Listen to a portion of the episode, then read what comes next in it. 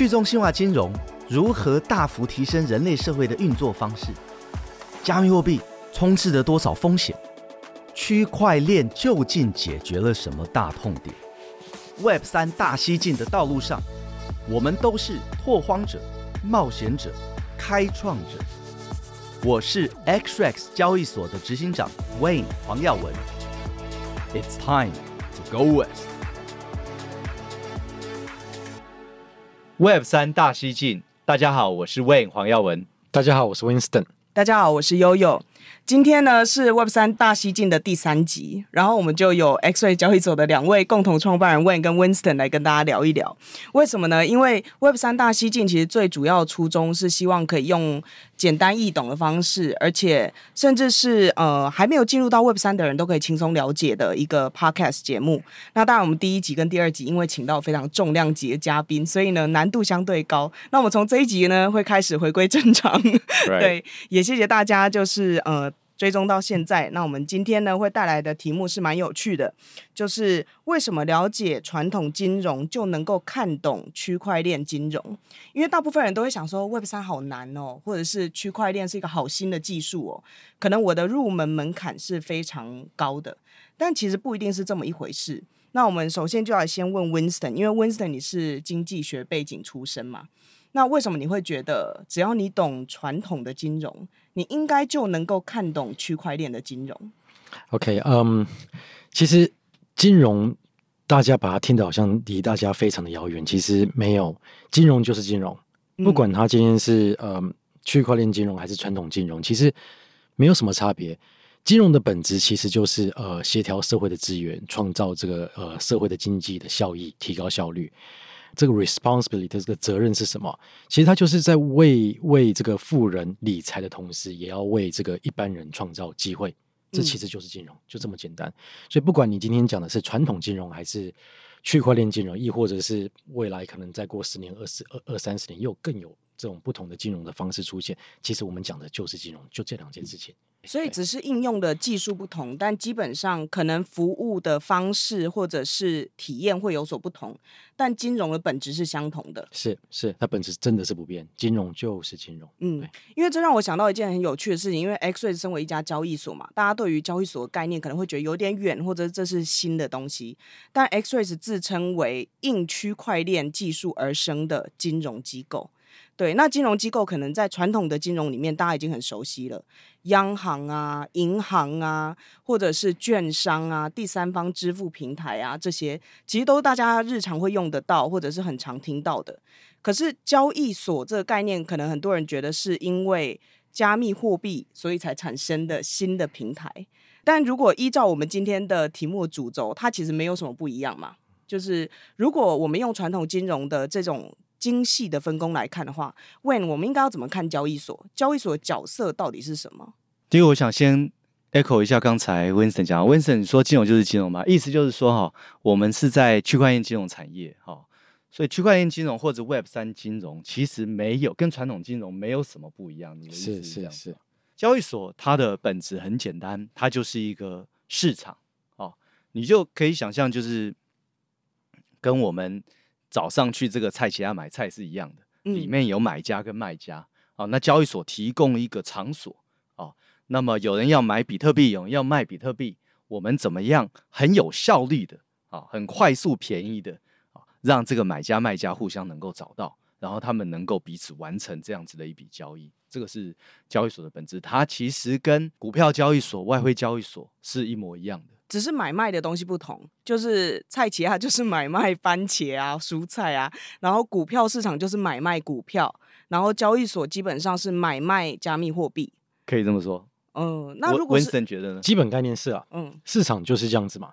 对啊，那当然除了效率以外，其实市场在整个架构里面，它还有负责一件事情，就是呃信任度的问题。嗯，对吧？因为就是呃，买卖双方互相不认识彼此之上，有时候你会需要这个中介型的机构交易市场来处理掉这件事情。只是比较好笑的是，在一般的这个传统的金融的任何交易市场，它是都被规范起来，能发生过的事情都已经发生过好几次，所以有相对应的法令出来去监管它。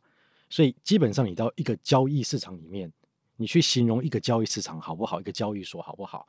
你其实看的是它效率高不高，交易的效率高不高。嗯，没有人再去想说它安不安全。Okay? 哦，您说今天我如果想要去买台股，我其实不会觉得说台湾证交所安不安全这样。百分之一百，或者我的台积电股票会被害、被偷走？不对不太需要的。对你去买期货也是一样，你去买这个外汇也一样，你真的不会去担心说，就是呃，这个期交所、证交所安不安全来决定这个是不是好的交易市场。对，但你刚才有提到，就是说这是这样子的原因，是因为大家已经有基本的信任感，因为它已经有很完善的生态系，而且以前该发生过的事情都发生过了。呃，不是信任感，它是不嗯需要信任，因为大家是依赖，就是监管单位已经把哦规则都定得清清楚楚了。OK，所以不会发生这个权力过大啊，他什么可以做，不什么不可以做，其实规范得很清楚。哦，你的意思是说，像银行可以做什么，是很清楚，或者是像券商可以做什么，很清楚。然后彼此的角色分工也很清楚，不可以有混淆。是是是，嗯，那如果这样子想，交易所到底是什么？就是它是银行吗？它是央行吗？还是它是第三方支付吗？要怎么样去定义它？它就真的是个交易市场，就是去促进这个成交的效率，还有这个呃，去降低这个人和人的信任的问题。嗯你不是不相信交易所，你是相信交易所，你才来这边交易，你是不相信对方嘛？所以大家是挂在这边嘛？所以这是传统我们在 define 一个市市场一个 market 的概念是这样子的。所以我讲一下 Winston 的意思哈，他所谓交易所是一个市场哈，那你就想交易所是不是一家银行？嗯这样的哈。那么我觉得现在交易所它全世界法规的规范还没有高度的发展，好，整个产业还在很初期，所以其实我觉得每个使用者他在选交易所的时候，或者说每个交易所哦他在运行的时候，他自己要看清楚自己要做什么事，然后你再用某一家交易所真的要看清楚说这家交易所到底把自己定位成是什么。银行是什么意思呢？银行就是说，各位，当你把钱存到银行的时候呢，你是把你的钱借给了银行，对，对不对？好，那银行呢？我我存一百万在银行，其实是我借了一百万给银行。那么银行呢，就显示我有一百万的余额。银行可以把这一百万呢，再拿去放房贷，再拿去放什么？哦，那银行为什么可以这么做呢？因为它被严格的监管，它背后就会有这个保险，然后它有政府哦，做它的最后的一个救援，它的啊、一个单位等等的。所以它这个系统性的风险呢，它有结构性的去分散这个风险，所以它可以这样做。但是很多交易所呢，也把自己当做银行，比如说。很多交易所会觉得说，哦，你存一百颗比特币进来，那一百颗现在的价值是多少？哦，那我可以把你这一百颗比特币呢，暂时换成 USDT，换成以太，换成什么？只要我下面储备的价值是超额的，是多过我欠你比特币的价值就可以哦。那像这些动作，通常这种所谓的呃储备的运营啊，这些都是银行在做的。那么像我们 XREX 交易所呢，我们把我们自己。单纯定位成一个市场，那么在定位成一个市场，就是 Winston 讲的这个市场哦，或者一个券商的情况下呢，呃，我们是完全不会去动我们 user 托管进来的，就是说我们是一个托管方，你放进来你是委卖，对不对？你想要卖你的比特币，你委托我卖，那你有你心中想的价格，我暂时找不到你这个价格的买家，好，那我就帮你托管住了啊，放在我这边，那等到我找到。双方合意的价格的时候呢，我就帮你做交换。你看，在这边呃，问友点出一个很重要的问题：交易所本质就是美合双方嘛，嗯，买方和卖方，OK，然后美合到他们想要的价钱，然后成交，这就是促进效率嘛。我不认识买方，我不认识卖方，没有信任基础之下，我还是可以成交。这就造成什么？在传统的这个交易市场里面，那交易所你不可以制造事，嗯，所以你跟我不是就是对手的关系，我只是中间帮你媒合的角色，是。所以他会把它规范出这样子，所以我跟你没有直接的利害关系，就杜绝了就是中间交易所啊去呃做很多事情，像 front running，OK，、okay, 或者是呃这个去去炒作价钱，或者是很多交易所可以做的事情，嗯、所以它就是一定是发生过，发生过好几次，所以法令才这样去规定它。OK，但是今天我们在呃加密数货币的交易所这边，就是因为它法规还不够完整，对，它这一整个体系还没形成起来，所以你造成说交易所就是当没有肇事商这个角色出现，这个产业出现的时候，那谁来肇事呢？交易市场还是要讲求效率啊，或许就会发生说某些交易所是因为我要促进，因为我还是要讲交易市场的本质还是效率为先，效率为先，没有人就是需要去担心这个 trust，就只有我们这个产业最莫名其妙。大家选一个交易所有没有在考虑效率以前有没有先考虑就是你这个交易所安不安全？OK，、嗯、所以这个是一个不对的事情，本来就不应该这样的事情。所以交易所，我跟你没有这个对手的角色的时候，我就是做好我该做的事情。所以这是一个，你不要去尝试去挑战人性嘛。就权力越大，有没有你的这个洞可能就越大，就是不用去挑战人性。所以传统为什么规范这么些？它是有道理在的。嗯，对，我们不去仰赖仰赖人的善良。对，那我们也看到了，比如说 FTX 啊。他的姐妹集团就是他的造市商嘛，Alameda 嘛，对不对？那当 Al 造市这边亏了大钱的时候，其实交易所本身我只是媒合，我怎么会亏钱呢？对不对？可是 Alameda 亏大钱的时候，那就就最后也连带到了 FTX。所以说法规有时候它就是哦呃，呃传统金融严格的就是规范说这个呃通常呃交易所或券商不能自造市哦，这个就是有它的道理。那刚刚我们讲讲到了这个托管嘛，对不对？我比特币哦，我放在你，我委托你卖，那还没有撮合到我合意的价格的时候，这个时候怎么管呢？现在就是交易所托管嘛，啊或者代管嘛，对不对？那这个通常呃传统的法规呢也是，哎，那这样子会增加交易所的风险啊。万一你交易所到时候呃倒闭了或怎么样的，那这个托管怎么办？所以通常托管会另外切出去有专业的托管机构，交易所呢它不造势也不托管，它只负责撮合，这是最单纯的市场。如果我这样理解对的话，其实一般来说，如果真的是一家呃交易所的话，其实它就很像传统的金融里面的券商的概念。也就是说，今天我如果下单要买台积电，我就是买台积电，而我买到一张台积电就是一张台积电。那这个券商他需要帮我保管的是这一张台积电，不可以被。呃他会给另外一个单位托管，托、嗯、管你那个股票，对，但是他自己托管。他，但是他不会再去做其他的操作。例如说，当他不是银行的时候，他就不能去再做额外的，例如说配置啊，或者额外的帮你卖掉，然后再去贷款给谁啊，等等等等。或者说，你台积电股票暂时放在我这边，我偷偷把你融券了。他他他不但是不会这样做，他根本做不到。在传统的架构里面，他就是做不到这一点，他连想做都做不到。因为监管的完善，还有加上相关的机制很健全，对，没错。所以所有人的分工很完整嘛。例如说，我现在在传统金融里面，我要存钱啊，或者是我想要做一些商业上面的呃交易，我就会去银行。嗯。然后我今天想要做一些第三方支付，我就有一些服务商可以用。或者是更好的举例是，你买一张股票，你怎么买？你今天买一张股票，你是是不是敲股？然后有 T one T two，嗯，你的钱是在你自己的银行账户，可能是台新，OK，可能是是是凯基，你就是钱在那边，所以你先敲单，敲单完以后成交了以后，你在 T two 你需要把钱，他他会从你这个银行账户里面直接扣钱，嗯，就是不让你交易所你直接去掌握用户的存款是不行的。嗯，对，所以很精细的分工是现在如果区块链金融要变得更成熟，非常需要的，包括监管，包括会计原则，包括你是银行还是你是交易平台还是你是托管商，保险的机制，对对对，这全部都要完完善，还有一里还还有好多里路要走。嗯，但如果还有这么多理路，但是其实传统金融它已经有相关的概念是可以套用的话。你们作为交易所的经营者，你们会希望直接套用吗？呃，不希望，因为不适合。嗯、为什么？因为因为这个，所以我们常在讲嘛，就是如果说区块链是一个呃可用的技术，我们要先证明，社会才有必要去花这个资源帮我们去做完这些事情。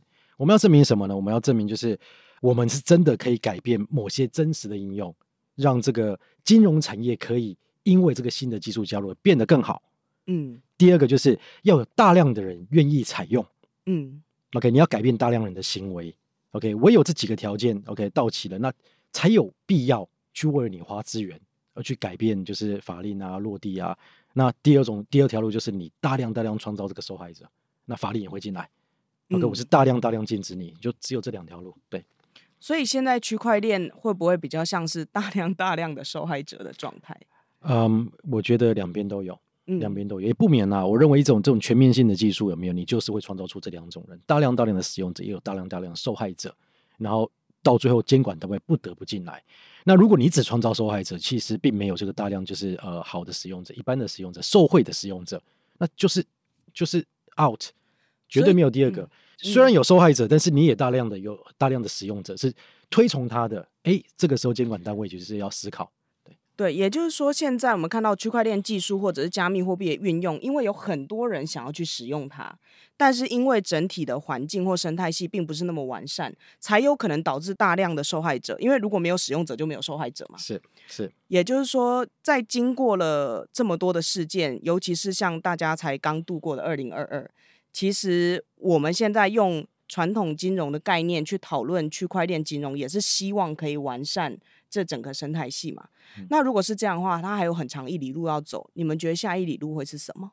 在台湾这边，我是很期待啊，就是说我看到行政院跟立法院啊都有给一些压力，有给了金管会啊，金管会很可怜，要被加工作啊，就说期待金管会四月的时候能够啊、呃、提出他对这个台湾的虚拟货币业者的一个啊、呃、新的一个政策。哦，那么我自己是非常期待台湾的金管会，不论是金管会下面的银行局，或者是政企局啊，这两个单位能够啊、呃，真的是成为产业的主管机关啊。我们目前国内呢，虚拟货币业者是没有真的主管机关的，我们只有一个在反洗钱方面啊，需要去跟金管会完成登记，XRX 交易所也有跟金管会完成登记，但是这个完成登记呢，不表示。我们有执照，也不表示金管会就是我们整个产业的主管机关，只是在反洗钱这一块而已。嗯、哦，那我希望整个产业呢，啊、呃，真的能够有主管机关，因为没有主管机关的产业很难有健全的发展跟好的未来。我我讲一个，我想讲一个，这次 FTX 的事情，我们可以对对比这个两千零八年哈，因为 FTX 呢，它管了大概。呃，二十个 B 到四十个 B 的资产嘛，对不对？可是呢，当时呃，即呃面临倒闭的美林证券是管了几个 trillion，哦，上多一千倍的资产哦。那你可以看到，因为它背后有监管单位，对不对啊？那个时候要倒闭的几家银行，Bear Stearns、Freddie Mac、呃，美林还有这个雷曼，四家都是大银行哦。啊，雷曼是当时一百五十八岁的银行。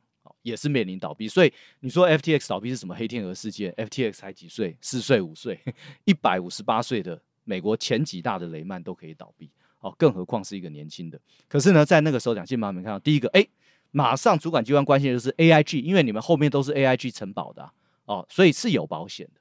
只是那个时候呢，因为两千零八年的这个次房贷风暴实在太惨烈，所以 AIG 也出现了至少五个 billion 的资金缺口啊，所以是有保险的。可是哇，糟糕，连保险公司都撑不住，因为大家都找同一个保险公司 AIG 哦，所以这个时候呢，你看到美国财政部呢，就是 Hank Paulson 呢，他马上出来，马上出来就找了这些大银行啊、哦，我所有归管的大银行，对不对？那结果就是什么？反正这整个产业只要有一家倒，我们整个产业就倒，而且我们还影响到全国，变成是全国的金融海啸，所以我就是不能让它倒。你们这些啊、哦，体质还好的，我管你呢，你就是给我吃下去。没有第二句话哦，你们那整个产业要不要继续走？要继续走，你们全部吃下去。所以呢，谁接收美林证券？Bank of America，你给我收啊，收下去。Bear Stearns 怎么办？谁的责任？我不管，不是我政府的责任。你们其中一个站出来收啊，JP Morgan 把它收下去，对不对？那对比这一次呢，也可以说，如果大家都有被监管，全世界最大交易所就有被监管，就是哦某某某，不管你给我去收购，对不对？FTX 就是不能让它倒哦，那说不定几个交易所联合起来或怎么样救一救，那今天 FTX 不会倒，这样子哦。所以这个你可以看到，就是说。呃，有监管，你有监管单位呢。第一个，保险一定可以进来啊。第二个，你最后的 lender of last resort，就是你最后一个可以去借钱的单位啊，是什么呢？是你的主管机关嘛。以美国来说，是财政部啊。财政部先说，我政府还没有出钱之前，我不管，反正呢，你们业界先并购，我就是要你们今天给我并购出成绩来。好，并购出成绩来，最后呢还要倒的怎么办？国会，国会印钱啊。那时候不是印了九百米，一一下子印了。哦，然后后来还加印了好几次这样子，然后最后呢，Fannie Mae 和 Freddie Mac 是什么呢？直接国有，对不对？两百米的两百 billion 的 credit line，你 FTX 才十个 B 耶，我政府可以放两百个 B 的 credit line 给给 Fannie and Freddie，我把你国有化了，因为反正就这样。所以很多方面，其实我们可以看到这种呃监管，它就可以让你开始有一个系统性的一个风险的切割啊，保险可以进来，主管机关可以在后面。那整个产业呢，不会像现在这一次这么的脆弱。对，但为你刚才提到的系统性风险，其实呃，对很多人来说可能有一点呃遥远。但是呢，实际上从你们刚才分享的这些故事里面，用很简单的方法来了解的话，如果大家看到之前全世界第二大的交易所 FTX 倒闭的这个事件，其实它后面如果有一个健全的体系化，第一个就是 FTX 不该把自己当银行挪用用户的资产；第二个，它应该有好的造市商，而不是自己去造市。但是这个就是角色分工不够精细，因为这个。产业还相对呃年轻，那再来就是当真的有出现问题的时候，目前还没有这样子的生态系可以去支持它，包括央行、财政部或者是保险这些都还没有进来。我觉得就是不要再讨论 FTX 为什么？因为嗯，FTX 它所发生的问题，如果你真的要来看，嗯，它连摆上台面到这个层级讨论的机会都没有，因为是一个连。中小企业都不可能没有内稽内控，对，就是他的会计啊，或者是他在进出的时候的规范，对，对，这个是连一个中小企业都不会犯的错，所以跑到这个层级有没有？FT 的事件，只能对我们来讲只有一个比较有 value 的事情，就是说我们就是需要监管嘛，是。我们就是需要监管嘛，可是监管要什么监管呢？如果说今天监管的前哨站是什么，你一定要有会计师懂这件事情啊，嗯，稽核师懂这件事情啊。如果没有你再发再多的执照，你没有办法执行监管，那这个执照都是没有效益的，就是没有任何的意义的。所以我觉得说，FT 的事件真的只是反映了这件事情而已，其他没有，没有什么好讨论的，因为中小企业都不可能这样做。所以不要再拿起来谈，也不要把它对比成什么雷曼兄弟，不要侮辱雷曼兄弟。对，真的，真的，真的，对。所以，所以我觉得说，就是嗯，现在要讨论，更是说监管单位是需要进来，这是我们大家都有的共识。是但是我们也知道说，以现有的架构，就是在传统金融这边的监管的模式，不见得就是不适合完全的套用。所以前哨站监管的前面，OK，就是会计师、稽核师要先，我们要训练，能够训练大量大量的稽核师，所以它有点本末倒置。应该是说，这个产业的发展要是这些东西 ready 了，那这个传统金融的这个华尔街这一挂的金融才能才进来，这个机构方才能进来，专业的才进来。他没有，他是稽核师和会计师还没 ready，金融方就先进来了，传统金融的这些就先进来了。哦，去年二零二二年机构进来了很多，是，但是会计师懂得还完全没有，然后能，有能力稽核交易所也好啦，基金也好，很少，是是，所以。它的反效应就是什么？呃，对，呃，过去这个两年的机构元年，OK，造成了我们这个产业大量大量的就是被关注到，OK，、嗯、包括现在大家讲的，怎么会有这么大型的机构、这么专业的机构投资了 FTX？OK，、okay? 就是我刚讲的嘛，你去一个交易市场，你怎么会去觉得说它会先倒呢？对，一样啊，它在投资的时候，你都有监管，你都有执照了，有没有？它其实你知道就不会这么的，因为这过去没有发生过这么荒唐的事，我只能这样讲。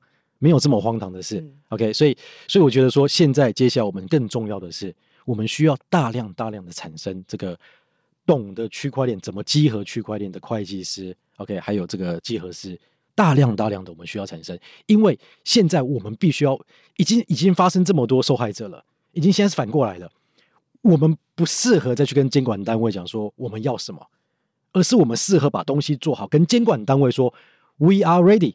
我们已经准备好受监管了，但是准备好受这种事情，受监管这件事情不是我们讲的算，是我们必须要和稽核师、会计师一起说，我们已经准备好了。交易所，我们我们准备好，就是把这件事情做好。会计师说，就是呃，我们已经具备了集合这个交易所加密货币交易所这个能力和知识，这个是下一件我们必须要赶快去做的事情。休息一下，马上回来。Web 三大西进是由 XRX 交易所与数位时代旗下的 Web3 Plus 平台联名推出的 Podcast，每两周推出新内容，由 XRX 的两位共同创办人 Wayne 黄耀文与 Winston 萧慧宗，以及执行长办公室资深总监 Yoyo 游芷薇轮流搭档，与各方嘉宾切磋交流，深入解析 Web 三的最新动态。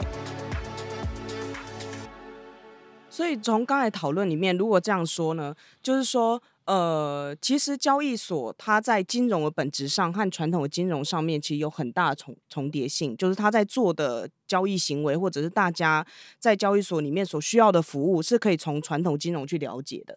可是因为加密货币跟区块链毕竟是一个新的技术，所以它在稽核跟会计上面会需要有一些新的认知，知道交易所在做什么、怎么做，然后怎么稽核才是最正确的。那除此之外，其实包括投资人在投资。交易所的时候，用一些很基本的概念，包括你有没有内机内控啊？那你的金流是怎么走啊？那你审核的规定是什么？这笔钱要出去的时候，是不是一个人还两个人就可以决定？还是说整家交易所里面没有一个人可以决定某一件事情？然后它合不合理？这些其实用以前我们就有的观念去想就知道了。嗯，对，嗯。那 Winston，你同不同意哈？就是说，呃，二零二三年所有这个交易所的经营者呢，要把自己都当做一个一个的金融机构来看。我同意，我同意。如果说你是真的要做事情，你是你必须要贡献在这边。所以我常讲，就是传统金融跟就回到一一开始，传统金融跟这个区块链金融，OK，没有不一样，本质上没有不一样。那我们要开始讲相同的语言，对，必须要开始讲相同的语言。你不要就是呃，区块链金融自己在创造自己的这个名词，OK，尤其在。跟会计有关，会计直接接连集合，嗯，这个是没有不需要新的技术，这技术只是辅助它在运行这个整套这个 framework 的时候，或许可以更有效率，或许可以更大的这个样本数，但是本质上是不变的。OK，它是一个 framework，这个是几百年来传统金融就不断在发生各种的事情而架构出来这个 framework，for 不同的产业有不同的这个会计准则。区块链金融的人，你开始要讲这个会计准则的语言了，不要再自己创造就是名词。比如说，嗯、哦，这个储备证明，呀呀呀，储备证明在会计上是什么东西？呀，对不对？你是这个呃代管用户资产的这个呃足额证明吗？代管呃用户的这个负债哦，嗯、那负债跟资产之间是不是足额吗？嗯、还是你是储备的概念呢？你会去动用呢？好、嗯哦，然后只要它的价值超出你欠的，还是怎么样？要用会计的语言去讲，是是，所以简单来说就是余额就是余额，没有什么储备，或者是应收账款跟应付账款就是应收账款跟应付账款，不需要创造一个新的名词去用在交易所的这个产业上，因为金融就是金融，对。会计就是会计，不然你就很白话，嗯，很白话的叙述哦，用户放在我这边的钱，大家都听得懂，你偏偏要把它硬凹成就是储备或者是。什么什么什么，就是他会陷入这个会计名词、会计准则里面，可是又不是那么一回事。对，所以他就有一点，就是第一个可能会有人感觉到很混淆。第二个，如果还不清楚的人，可能又会觉得它是另外一件事，但它其实就是内稽内控、会计与金融。比如说之前我们讲英文嘛，呃，之前我们讲说交易所很多交易所都说 proof of reserve，对不对？后来说哦不对啊，对不对？储备这边。不够啊，重点是我的负债有多少啊？哦，那后来又有人说，哦，那那不对，那要叫 proof of solvency。可是 solvency 在会计上有特殊的定义啊。Yeah, yeah, yeah. 你你你的代管的资产跟负债足额，不表示你整家公司 solvent 啊这是两回事。所以就会对，对。但是就像 Winston 讲的，经营一个金融机构，你就是有这么多的准则，然后有这么多的账要做，那么已经有既有的会计的框架。哦，跟会计准则来协助大家啊，因为历史上发生了太多事情，来协助大家把这件事情做好。我们应该要直接沿用既有的经验跟会计的准则框架来做，会比较容易做得好。你的意思是这样？对对，没完全完全对。对，也就是说，区块链技术当然衍生出很多新的应用，就是包括像 NFT 啊，或者是其他应用。但是如果是区块链技术而生的金融机构，也就是交易所的话，基本上要把自己视为传统金融里面的某些金融机构应该担负的责任跟应该做的事情，而且应该要有精细的分工。一旦混在一起，例如说银行加券商或银行加呃市场这些东西，其实都会让部分的事情变得更复杂。对，或者券商兼托管兼造势，就好丢给他们共经，或者是就是可能他就有一些自己的操作空间哦。而且比较没有防火墙。对不对？尤其你看啊、哦，券商兼造势兼托管，造势是有一定的风险的。那托管其实可以做的很机械化、很简单的。所以你如果把托管独立出去，那这个托管可能要破产非常的困难。它可能简单的薪水啊、简单的机械操作哦，他就可以活得好好的。对啊，所以对交易所经营者的这个责任，其实在这一边是说，如果我们期待传统金融的人才进来把，把帮我们把这一块就是呃从零到有去把它规范好，OK，这个太难了，因为它是从零到有在学习。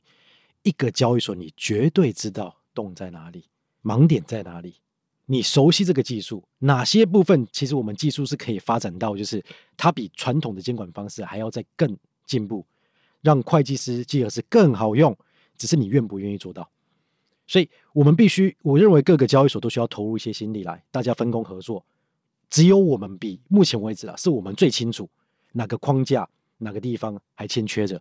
我们知道自己就是有哪些地方有不对称的权利、特权。OK，我们先证明，因为什么可以做，什么不可以做，你自己很清楚，我相信都很清楚。对，OK，那在对比就原有的这个这个金融家，你不需要这个有这个呃监管单位，你才执行自我监管。嗯、你先做好嘛，你都知道该怎么做，哪些东西是技术可以补足的，然后我们再一次 present 给这个这个会计师集合师看，让他们放心。哦，原来我可以这样集合，哇！要监管一间交易所，其实我监管起来还真的还比传统的这个金融机构简单太多。我抽样的样本竟然可以到达，就透过区块链技术，我可以抽样样本高达这种五六十 percent 对比，就是我传统的可能两三 percent。哇，I'm ready。嗯，对，就是我们必须要去投入一点点的这个这个这个资源和心力去补足这块，因为这个是我们要先做的。我认为这是我们的责任。这也是为什么我们说二零二三年是交易所的自我合规元年嘛。对对，那最后一题想要。跟你们两位做一个灵魂拷问，就是二零二二年，其实有很多人基本上已经对交易所失去很多的信心，因为一连串的事件。嗯、可是我们刚才在讨论的其实是更完善的生态系、更完善的框架、监管、会计集合系统。嗯、也就是说，你们对未来其实有很多的想象跟期待。那你们觉得区块链金融到底带来什么样实际的价值，让你们觉得在经历了这些事情之后，其实它还是充满希望，而且有很多事情可以做的？呃，一开始我就有想过，金融的本质除了是为这个富人理财之外，也要为一般人创造机会。嗯，OK，这个是不变的原则。OK，那我认为区块链金融在后者这边可以做得比传统金融还好，至少以现在这个时代而言。它绝对是可以做的比就是传统金融那个补足啦，应该是补足传统金融的的在这一边。为什么？因为传统金融它需要再花太多太多的精力在做全面性维稳这件事情，嗯、所以它难免就是创新本来就不是它的专长，就一样嘛。它连接回来为什么？因为法规在那边也是相对完整嘛。那一个新的技术也是金融产业的技术上面，其实我们就是不断的在补足这一边。所以在为这个呃一般人创造机会这件事情，不是说呃创造这个投机的机会，它其实还涵盖了许多金融准入权、金融使用权利。因为传统金融虽然维稳，它也相对带来了许多许多人权的问题。对，台湾人基本上没有什么样的问题，但是例如说。呃，我们看到发展中国家，其实它在取得金融服务上面，其实是有很多的障碍的。可能是他们的央行相对脆弱啊，或者是他们自己本身经济上面的结构，或者是银行体系也相对脆弱，甚至是取得美金非常困难。这些都是台湾人可能没有经历，但世界上有非常非常多的人都因为这个在受苦。是，那我只能说，就是现阶段我们没有资格，我们这个产业的人，我们没有资格，没有再去。夸大这个这个技术到底去 sell 这个技术到底可以做出什么样正向的改变？毕竟在这过程中这么多人数的成长，相对来说就是我们创造出来这个成果真的还不足以自豪。嗯、OK，所以我不会直接去回答这题说，嗯，区块链到底带来什么价值？我觉得做给大家看比较重要。那当然以 XREX 的角色来看，我们很快就让大家看到我们做最重要的事情嘛，在。监管这一块，我们可以为会计师、审计师带来什么样的价值？我们直接用就是这个成果讲话，大家都讲太多了，做做出来再说。就是经过这十年了，十几年了，嗯，其实技术也发展到今天了。OK，实际上的应用可以透过以前我不敢讲，技术还相对性在太早期的时候，我倒不敢讲，就是呃，我们真的可以创造出什么？我觉得到今天，各环各节已经发展到这个地步去了，可以了。我觉得好的团队有没有已经可以开始透过这个技术的成熟度，发展出我们今天讲的真正的价值性东西，也就是真正的应用去帮助到大家，大家可以受惠。是，它不只是技术，而是说在大家真正的生活当中，经济社会里面是可以有贡献的。但在此之前，要先把生态系建建成。呃，不对，生态系建成要连这个法规一起进来嘛。嗯，我们要先证明我们自己是项有用的科技，对，生态系才会开始慢慢为我们而建成有用、有效而且重要的科技。时候到了，真的时候到了。说我讲嘛，未来两年、一年半，OK，真的是交易所自我合规元年，而且我们要透过技术展现给这个这个监管单位看，我们是可以做得到的。这是一个有价值而且有意义，可以带来好的正向发展的科技。没错，我深具信心。OK，如果大家不要再把时间花在去收割，不要把时间花在这个这么多脑力已经投入进来了。如果我们现在不用多百分之三十的心力，你公司哪一间交易所，哪一间这个区块链公司，百分之三十的资源投入在这一块，你就看到我们会产出多少多少的价值，以今天的成熟度。嗯，所以我觉得开始做吧，大家开始做吧。那 Winston 一直强调技术哈，我想补充一下，就是说为什么呢？因为会计师稽核它需要时间，它也很耗成本，很耗人力哦，它需要大量的抽样啊等等的这样，所以呢，可能一我们如果没有靠技术的的协助哦，我们的这个。贷款用户的这个资产跟负债证明这些东西呢，这些集合呢，我们可能只能一年做一次，对不对哈？可是如果我们用各种技术的辅助跟自动化，来让会计师的抽样变得可以很快速、很简单、很便宜，慢慢的啊，像我们呃，XRX 啊，在我们的 App 上面直接有的这个我们的整本账哈，整本这个用户余额的整本账啊，我们是用 Merkle Tree 啊，然后我们也开放源码我们的 Merkle Tree。像这种技术呢，它可以加快会计师外部会计师稽核的速度，降量化，还有量海量海量的抽样，对，对抽样可以变得这个很大量的去抽样。那这样我可能一份比以前还要优质很多的这个集合报告，会计师外部会计师稽核报告，我可能可以每个月产生一次，对不对啊？这些就是技术可以，毕竟我们是一个技术公司，那技术我们就相信技术可以慢慢的让我们这件事情越做越好。这样，这是 Winston 为什么一直强调技术？那我自己呢？毕竟我跟 Winston 创立 XREX，嗯，我们两个成为 Co-founder。那么我那时候觉得我非常 lucky，是因为 Winston 对于印度市场非常的熟悉。啊我还是一直觉得，啊、呃，Web 三跟区块链对人类带来的正向影响，第一个会发挥的是在新兴市场，这样子，尤其是在金融的 sovereignty，就是金融的自主权。上面什么叫金融自主权呢？就是说，今天我身在伊拉克，我身在土耳其，对不对？我身在非洲一个小的国家，那我把我的青春岁月去换了，我赚来了一些钱，我缴了国家的税之后，我可不可以拥有这些我自己凭我自己的青春所创造出来的价值？啊，那么在这些国家呢，其实答案都是 no。为什么呢？你这些价值你只能放在当地的法币啊，对不对？Uganda 钱，Tanzania 钱。这些钱你没有办法换回美金啊。那如果说啊，我非常的努力，我赚够钱了，我想要移民，其他国家也收我，可是你这个钱要怎么出去？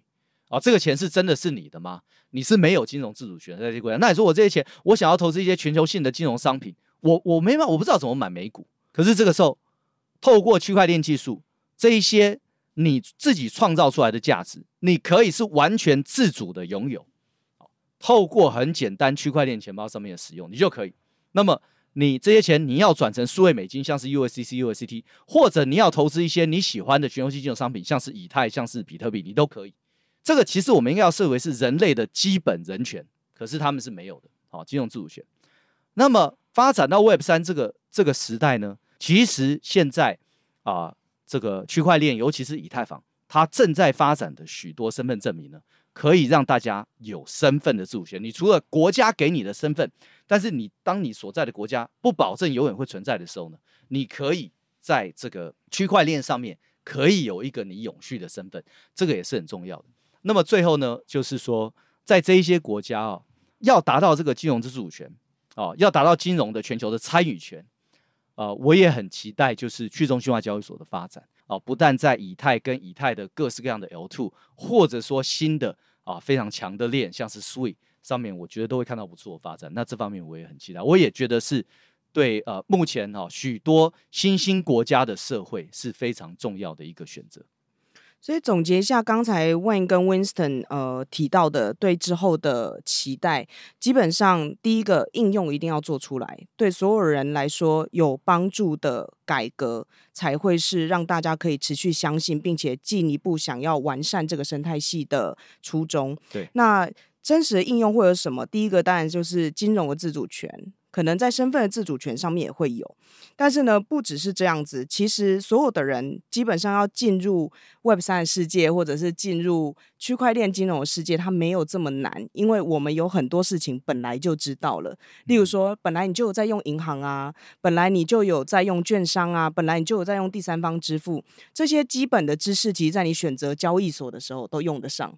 例如说，他可不可以相信啊？他安不安全啊？他之前有没有什么样的事情啊？背后团队是谁啊？嗯、他最擅长的应用会是什么？他会有没有不合理的 offer？他这样子的服务为什么只有他可以做，而别人不能做？其实都是大家平常就有的金融上面的概念，欸、是可以应用上去。对对，嗯、不要忘记一个，就是这个区块链的监管技术也是我们大家需要去贡献的。嗯，OK，主要是证明的，你把这边发展好，有没有？就是。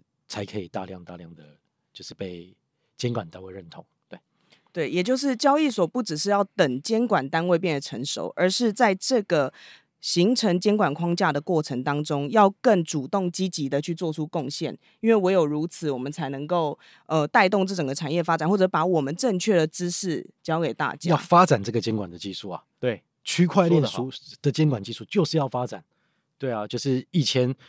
监管技术在监管交易所，交易所就不想要。哪一个团队愿意投入？你的当你的客户就是这个交易所，而只是限制交易所，你就不愿意用。OK，那就发展不起来。现在我认为交易所你就是自己给我投入这个资源，不然的话，在就是没有您刚刚讲的这个监管的那一天，这个周边的这个哪个交易所不想要保险公司进来的？嗯，每个交易所都希望有保险公司可以进来。对，可是怎么可能？当你这种监管技术还不到位的时候，对，所以我觉得监管技术就是现在交易所，你有那么多的资源了，你也懂那么多了，对，就是你就是要贡献在这一边，所以我们也不只是说，呃，这个对世界展现，实际上区块链所能带来的金融价值，我们也要对这个监管单位展现区块链所能带来的监管技术的升级。哎，说得好，嗯。对，那今天非常谢谢 Wayne 跟 Winston，我们就是从传统金融的概念一路聊到了区块链金融的概念，还有未来到底在交易所，在推动区块链金融发展的时候，要在哪里做出贡献，在哪里做出应用，这些都是我们之后自己本身身为一家交易所也要做出的社会责任。是这样，是的，嗯。那我们今天谢谢大家收听 Web 三大西进，那我们就下一集再见。如果你对我们的呃频道有兴趣的话，要记得订阅。那我们相关的资讯也会放在呃 Podcast 节目的介绍栏当中。那我们下次再见喽，谢谢各位，拜拜，谢谢大家，谢谢 Winston 悠悠。谢谢您收听 Web 三大西进。如果您喜欢我们的内容，欢迎追踪 XRX Telegram、Instagram 以及 Facebook 中文社群，连接都在节目下方资讯。也欢迎追踪和订阅 Web 三大西进 Podcast，不要错过任何精彩的对话。我们下集再见。